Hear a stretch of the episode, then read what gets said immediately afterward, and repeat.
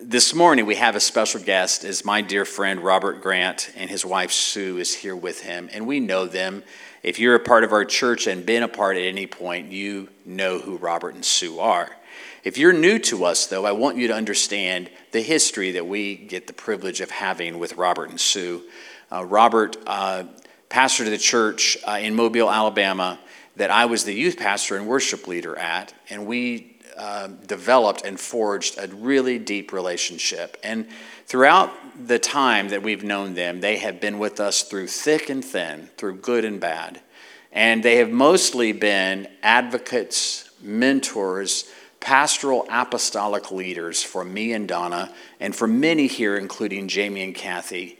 Uh, they've known Steve Knopfsiger since he was much, much younger many, many decades ago. Um, he, he's got a lot of history with our church, and we're blessed because of that. And so we want to receive him as, uh, as the man of God that the Lord has sent to bless us. The Bible says if you receive a prophet in the name of a prophet, then you receive the prophet's reward. And that means if you're wanting to get something today, the way you get it is you receive what God has sent to you receive the one he sent. And there is the secret to receiving the reward. By receiving what God has sent or whom God has sent, then you get what God would want you to have. Would you please receive this morning Robert Grant?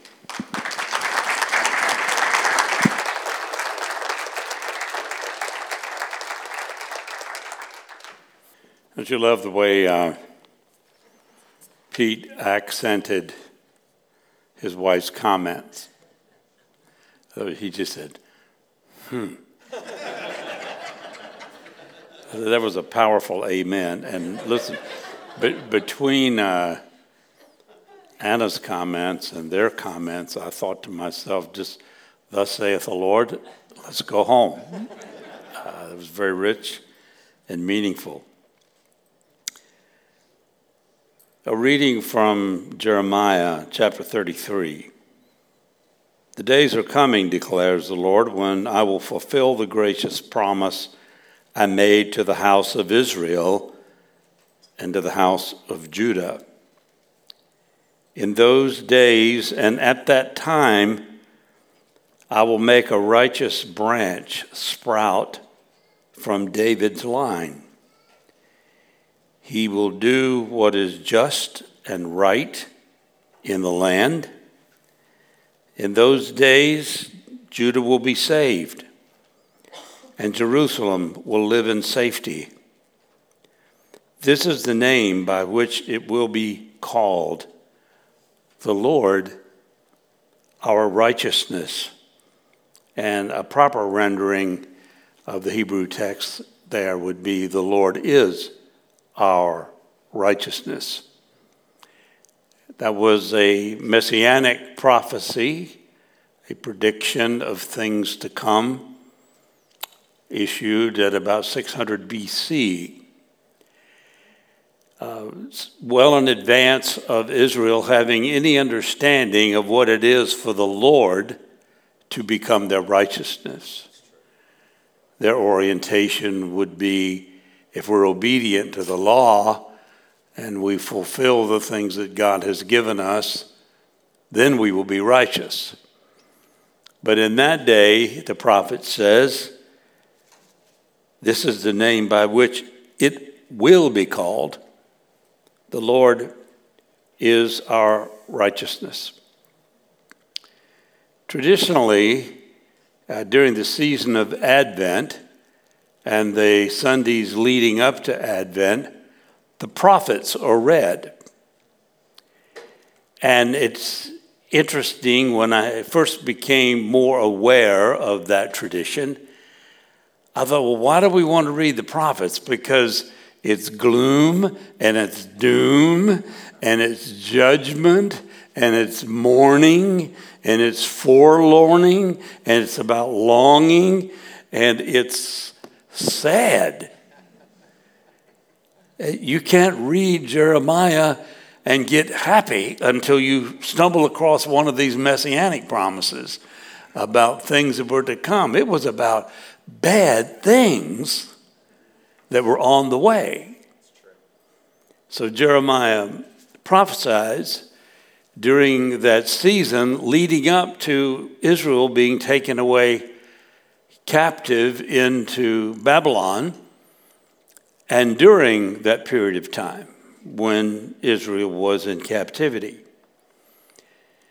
So, what's the reason, I thought, for reading? This is happy time. This is about festivities. It's about Christmas carols. It's about joyful things. And yet, in the middle of this, we read about all this gloom and judgment and call for repentance. And uh, two things have become clear to me. One is the reenactment of history, it gives us an opportunity to place ourselves within a historical context to get a feel for what it was like to be without a Redeemer, to be without a Messiah, with things going wrong, things are being desolate, and more bad news to come. In the middle of that, to long for the fulfillment of the promise that one would come from the line, line of David and the fulfillment of the promise that he would never be without someone sitting on his throne. This longing, oh God, send it for the sincere and for the believing and for those who had maintained true faith in Jehovah, there would be this longing, oh God, send him, send him, send him, oh come, oh come.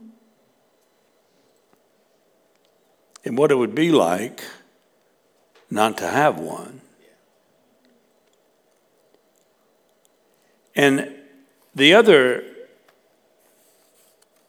thing, in addition to reenactment of history, it's a lens into history through which we can view the future. 1 Corinthians 10 Verse 6 says, These things occurred as examples to us to keep us from setting our hearts on evil things as they did. Do not be idolaters. Now, he's speaking to first century people in Corinth. Do not be idolaters, as some of them were, as it is written. The people sat down to eat and drink and got up to indulge it in pagan revelry. We should not commit sexual immorality as some of them did, and in one day 23,000 of them died. I always wonder where all those bones are. 23,000.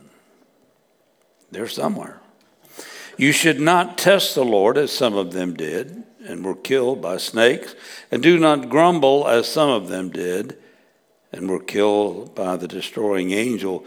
Again, these things happened to them as examples and were written down as warnings for us. So the lens into the future not only gives us an opportunity to reenact the story of the Old Testament, it's also designed to give us lessons that are warnings for us in our day.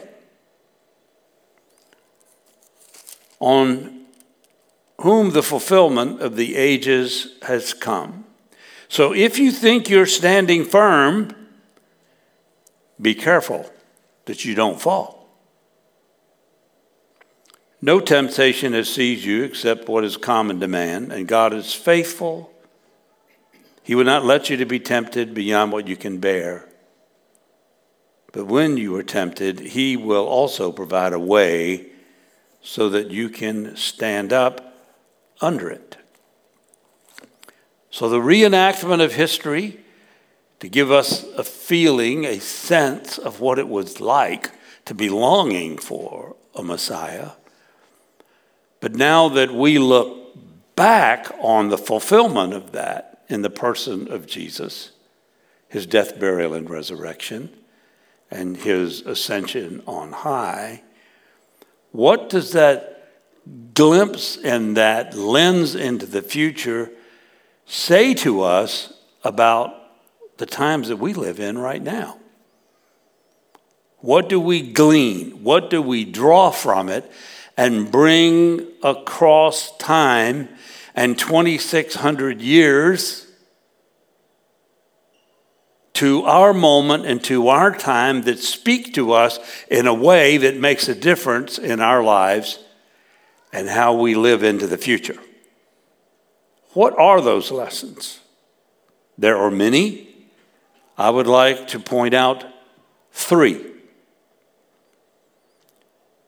First of all, the effects and impact of bad leadership. During this period of time, the period of the divided kingdom, there were 39 kings, and of the 39 kings, there were only eight who did what was pleasing in the sight of God. 31 kings of the eight, by the way, they were all in Judah, none in the northern kingdom of Israel. 31 kings that at best ceremonially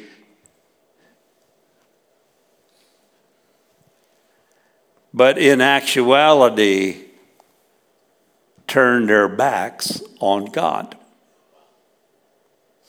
To the extent that the Lord calls them harlots, people who were guilty of infidelity and unfaithfulness, and who spurned and rejected the God of Israel who had done so much for them. That incurred his wrath, his judgment, and the sending of nations to take them into captivity and judgment. The effects of bad leadership that lead to a second consequence or an outcome, and that is the consequences of mixture. The fancy word is syncretism. It's where the things of God become mingled with the things of culture to the extent that you don't recognize the things of God anymore because they've become so immersed in the values of culture. And it becomes so diluted and diffused that you don't recognize it, you don't see it anymore. And this happened in Israel, and I, I, dare not go far down this particular road. I always thought, what was with Solomon needing 700 wives?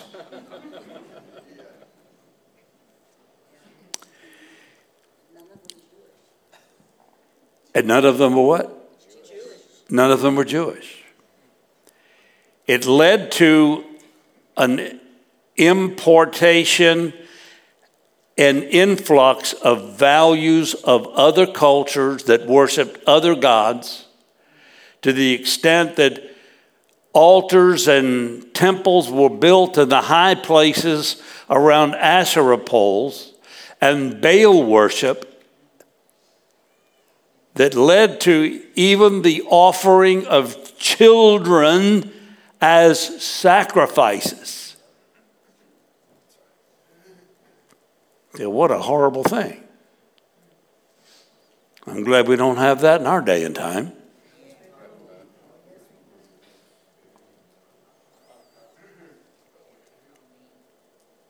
I can hardly speak of it to think about children that are being offered on the altar of convenience. So people can be free to go do what they want to do, the way they want to do it. Think about it. But the consequences of mixture that flows out of bad leadership who've abandoned orthodoxy, who've moved away from the purity of the message of God and His law word, that and abandon that and turn their backs on it, it opens the door for mixture and syncretism. So, what flows into society and culture is this cup of unbelievable uh, filth.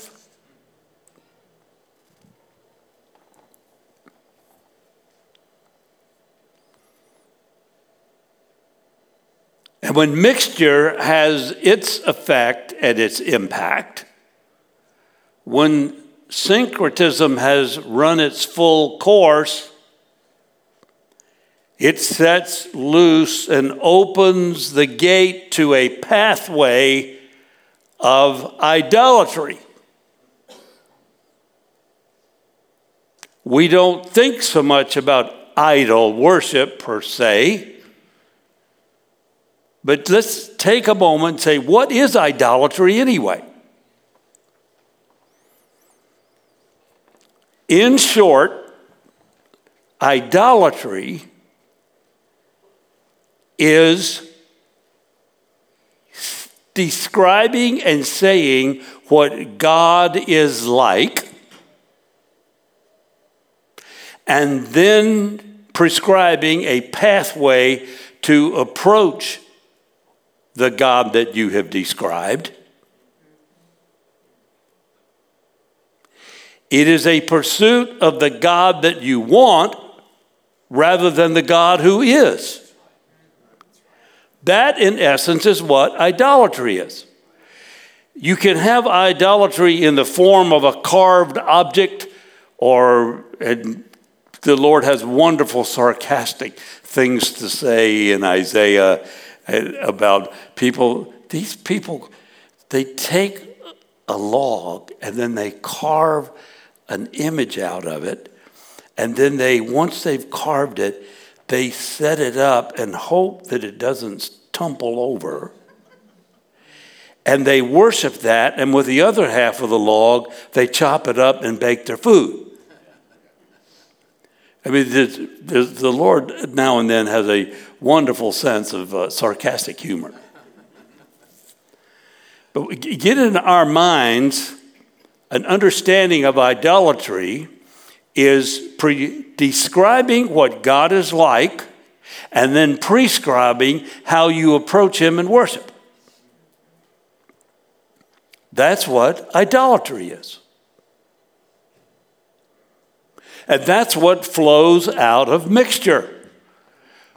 When you have leadership that's unfaithful to the gospel, to its purity, and to what God has said, it leads to mixture and a dilution of the pure word of God and leads people then to engage in this process of saying what God is like or what God isn't like. Oh, God would never be like that. This is what God's like God is loving, kind, God is forgiving, all which is true. But what they're saying is we're liberal, and that means we do whatever we want. And God approves of that.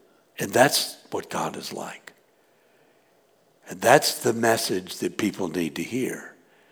you can do whatever you want and live however you choose to live because God is love. What are you doing when you move in that direction? You are prescribing what God is like, and you're doing that based upon pursuing the God that you want rather than the God who is.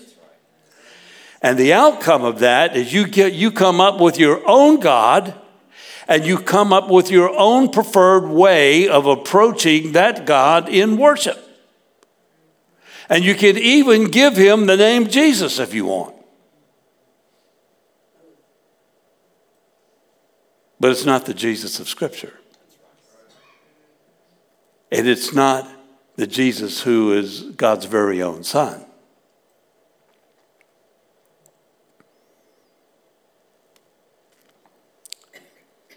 So, what do I'm learning? What do I suggest that you learn? That we learn together from this lens into the Old Testament setting and the lens into the season of the prophets is what happens when you have bad leadership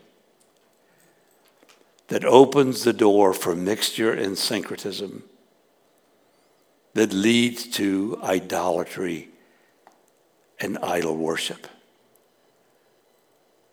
And a God who's built after our image rather than us being built in his image.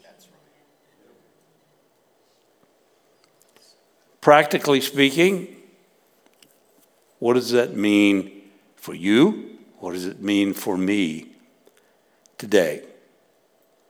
Three things that correspond to the three lessons. And that is praying for godly, faithful, faithful shepherds. If we would sing, O come, O come, Emmanuel, a heart cry of ours should be God, send us faithful shepherds. Send us shepherds who will be true to your word.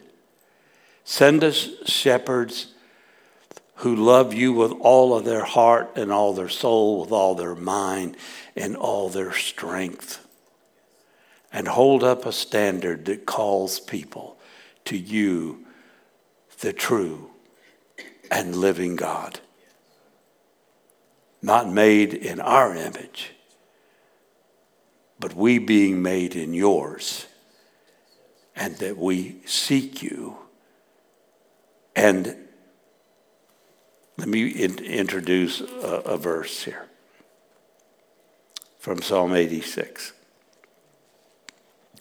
This is worth underlining.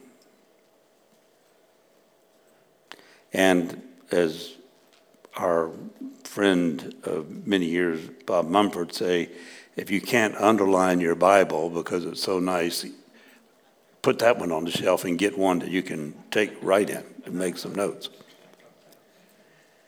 Verse 11 of Psalm 86 Teach me your way, O Lord and I will walk in your truth. Listen carefully. Give me an undivided heart that I may fear your name.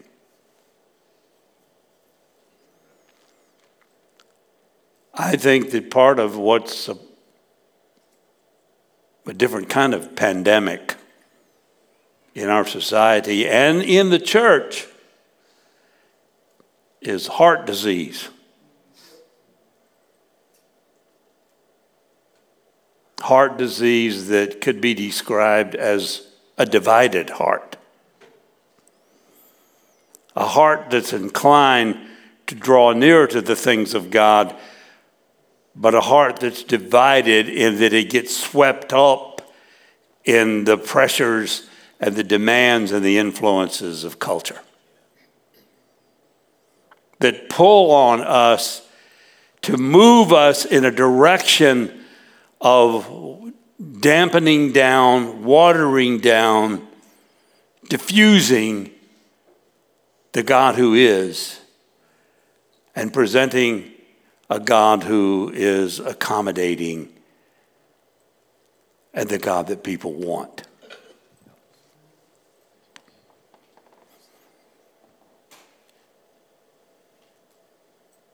Praying for godly, faithful shepherds. Pray for Chris. Pray for Curtis and the other elders. Pray for me that God will keep our hearts undivided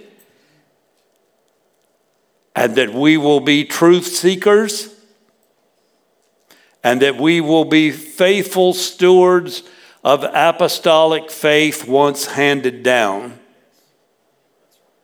and that we will not become diluted and drawn away and sucked up into the mixture of the culture that is around us.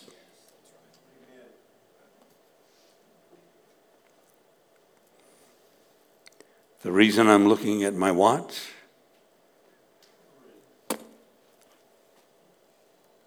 because I just thought about something else I want to say.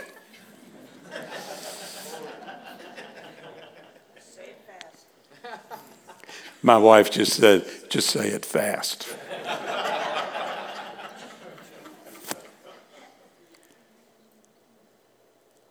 If you are, I'm going to I hesitate to use popularized words. If you are God oriented and you believe you have to give an account for what you do, this is leaning, at least leaning in the direction of seeking the God who is.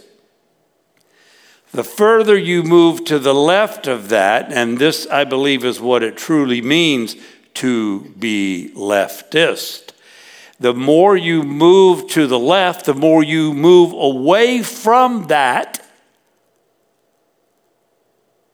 Track with me if not, go back and read the modern father of conservatism, uh, Russell Kirk. Is the more you move away from that, and the more left you go to that, the less you are reliant on what is transcending truth and revealed truth from God our Heavenly Father. The more you move away from that, the more you move toward confidence in human intelligence and empirical science that eventually comes to the place of saying what we need is an elite group of intellectuals that can best prescribe for us how we should live and what we should do and what life is worth. And what should be sacrificed on the altar. Are you with me? Am I just talking to myself? That is idolatry. It's setting man up in the place of self worship. I know what is best for you because I am smarter than you, I am more intelligent than you. And by the way, I have a whole company, a whole fan club of people that are ready to say, Praise Robert, praise Robert, tell us, Robert, what to do. And now I will tell you.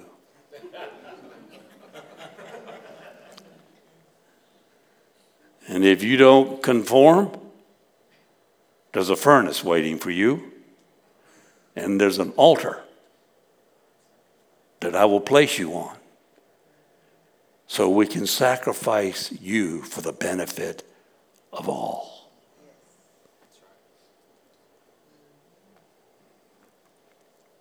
I'm talking beyond myself this morning. I'm talking, I'm talking beyond my own head, but I believe it.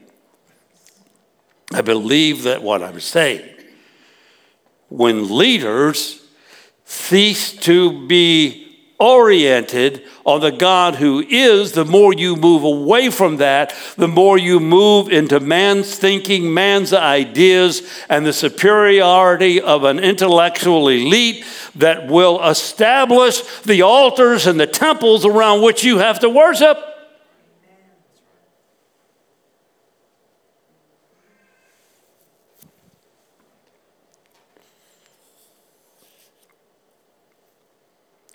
I pray for the leaders of our nation. I fear for our nation.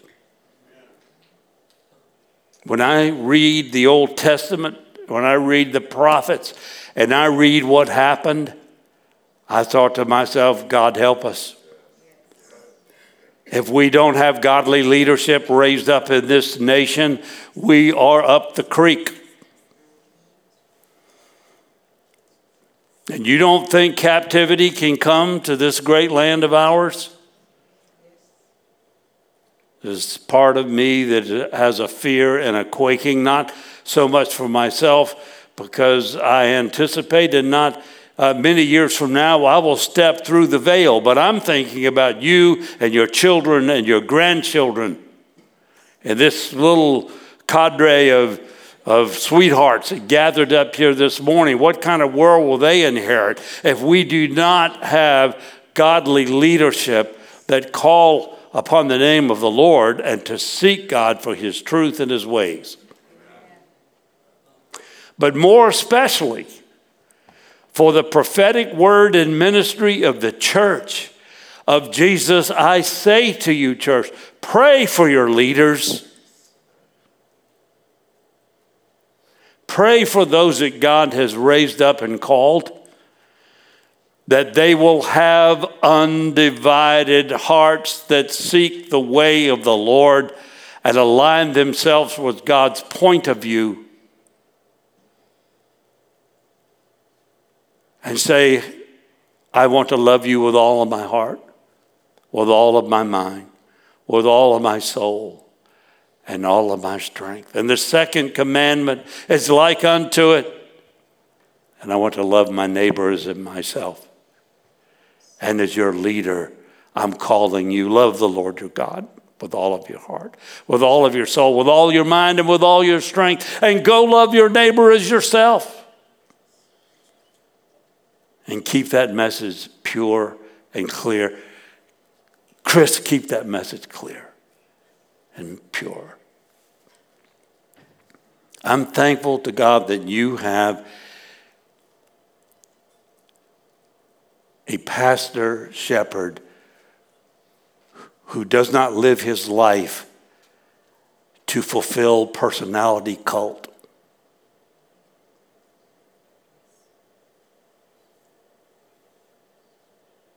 and an ascending role as a charismatic figure.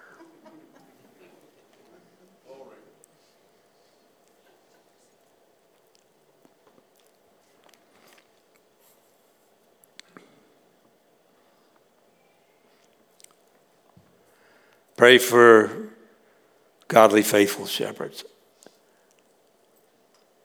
I'm repeating myself. It's the Department of Redundancy Department.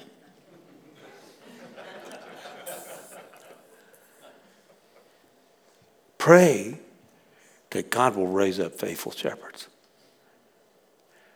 I, I think that is a greater need than we can know at this time. You know what gets popularized? Is people who fall and people who have found themselves in the rarefied air of an ascending trajectory to where they don't think right and they don't act right anymore. And they fall, and with them, there is great despair and discouragement amongst God's people. We need faithful shepherds that have the anointing of the Holy Spirit that will stand true to proclaiming and expositing the Word of God that can transform you and change you and cause you to amend your life in a way that forms and moves towards more perfectly fulfilling the will of God. Pray that God will give you leaders that will do that. Pray that God will give you leaders that will tell you what you don't want to hear.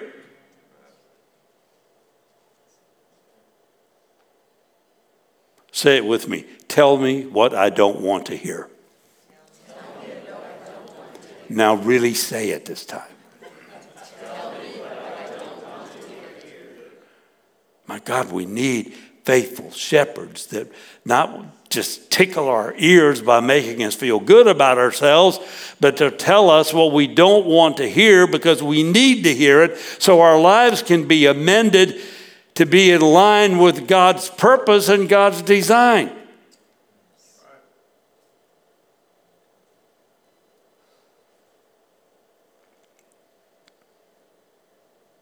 And deliver us from mixture.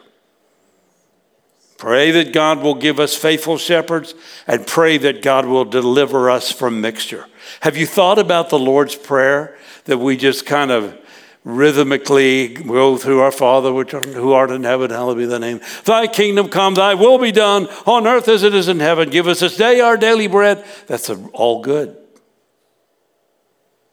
Forgive us our trespasses as we forgive those who trespass against us. And lead us not into temptation. Another way I could say that is deliver us from mixture. Deliver us from being intoxicated by the values that we deal with in our culture. I love the world that, that, that God loves. But that doesn't define me and it doesn't order the values that I live by. But I find myself drawn and away I find myself influenced. I find myself being impacted. I find myself getting off course. I find my compass hits this magnetic field or something which causes me to go, ah, ah, and the need to recalibrate daily.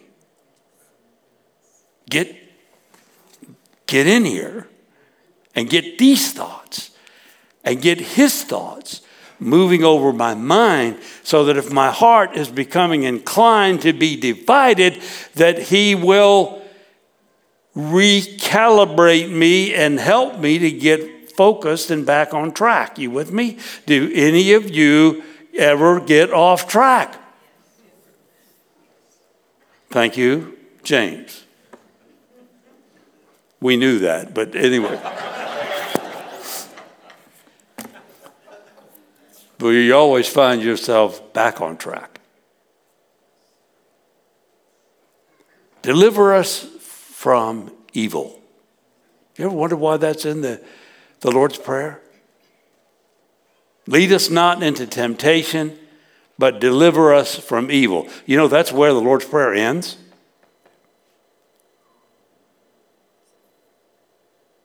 For thine is the kingdom and the power and the glory forever and ever. Amen. That didn't that was an anthem added to the Lord's Prayer by about 200 AD. Now I like saying it. I'm not against saying it, but the Lord's Prayer ended with, with deliver us from evil.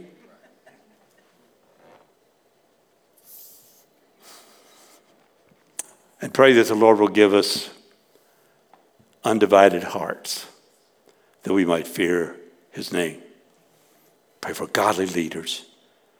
The Lord will wash us of mixture. And one of the principal places he does that is when we get together and the Word of God is presented. And then give us undivided hearts. There's a prayer that Sue and I pray uh, every day. And you've heard me use it before. But it's, uh, you, you know what bottomless prayers are? You never get to the bottom of them. This is a bottomless prayer, a fathomless prayer. You can't drill down deep enough that you exhaust it. And it's this Almighty God, to you, all hearts are open. All desires known, and from you no secrets are hid. Cleanse the thoughts of our hearts by the inspiration of your Holy Spirit, that we may perfectly love you and worthily magnify your holy name through Christ our Lord. Can you see why I say that's bottomless? It's fathomless. You can't exhaust it. And in that prayer is an acknowledgement God, you know everything. And you know what's in me. And listen, cleanse the thoughts of my heart. How? By the inspiration of your Holy Spirit. Because I can't do it myself. I can't self purify and self sanctify myself. I need Him to come and do something in me that I can't do for myself.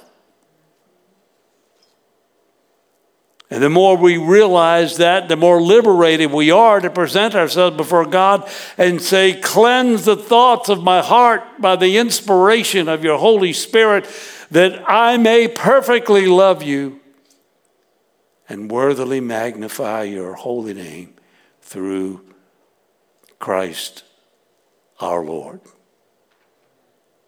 An undivided heart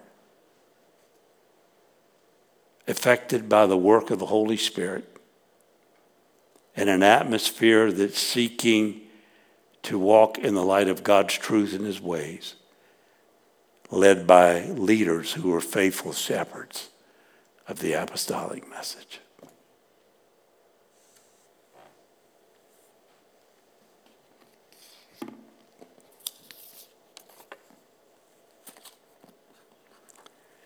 We don't have it to put up on the board because I wasn't planning on doing this.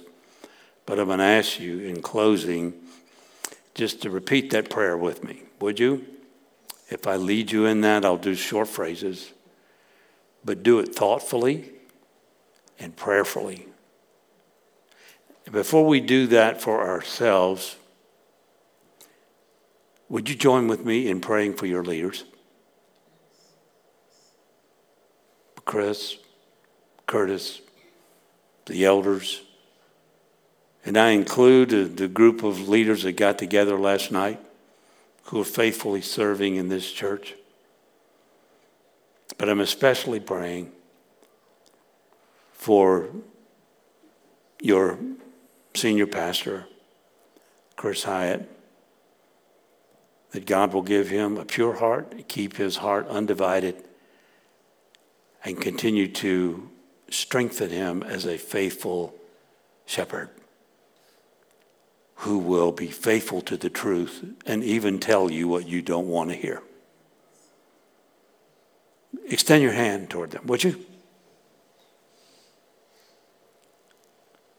Our Father, hear us. We say, O come, O come, Emmanuel.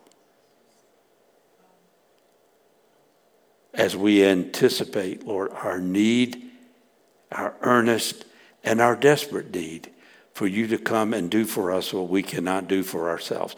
We pray over Chris and Donna and all those that stand with them that you will raise them up in these days to be faithful shepherds that are free from mixture and have a united heart to seek your truth and to walk in your ways. Oh, how we need that and long for it. I pray in Jesus' name. And now, for ourselves, would you pray with me? Almighty God, to you all hearts are open, all desires known, and from you no secrets are hidden. Cleanse the thoughts of our hearts. By the inspiration of your Holy Spirit.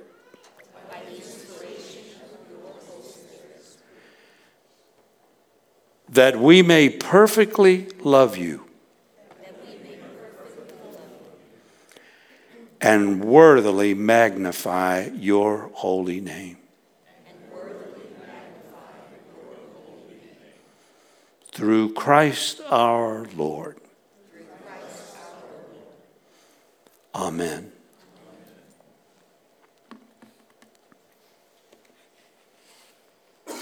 O come, O come, Emmanuel. You can, any, uh, Justin, anybody just lead us in maybe just a verse or two of that? It's the longing. We don't long for the Redeemer to come, the Messiah to come, because that promise has been fulfilled. But we do have the longing that He will come for us and in us and do for us what we cannot do for ourselves. So we seek His coming afresh and anew.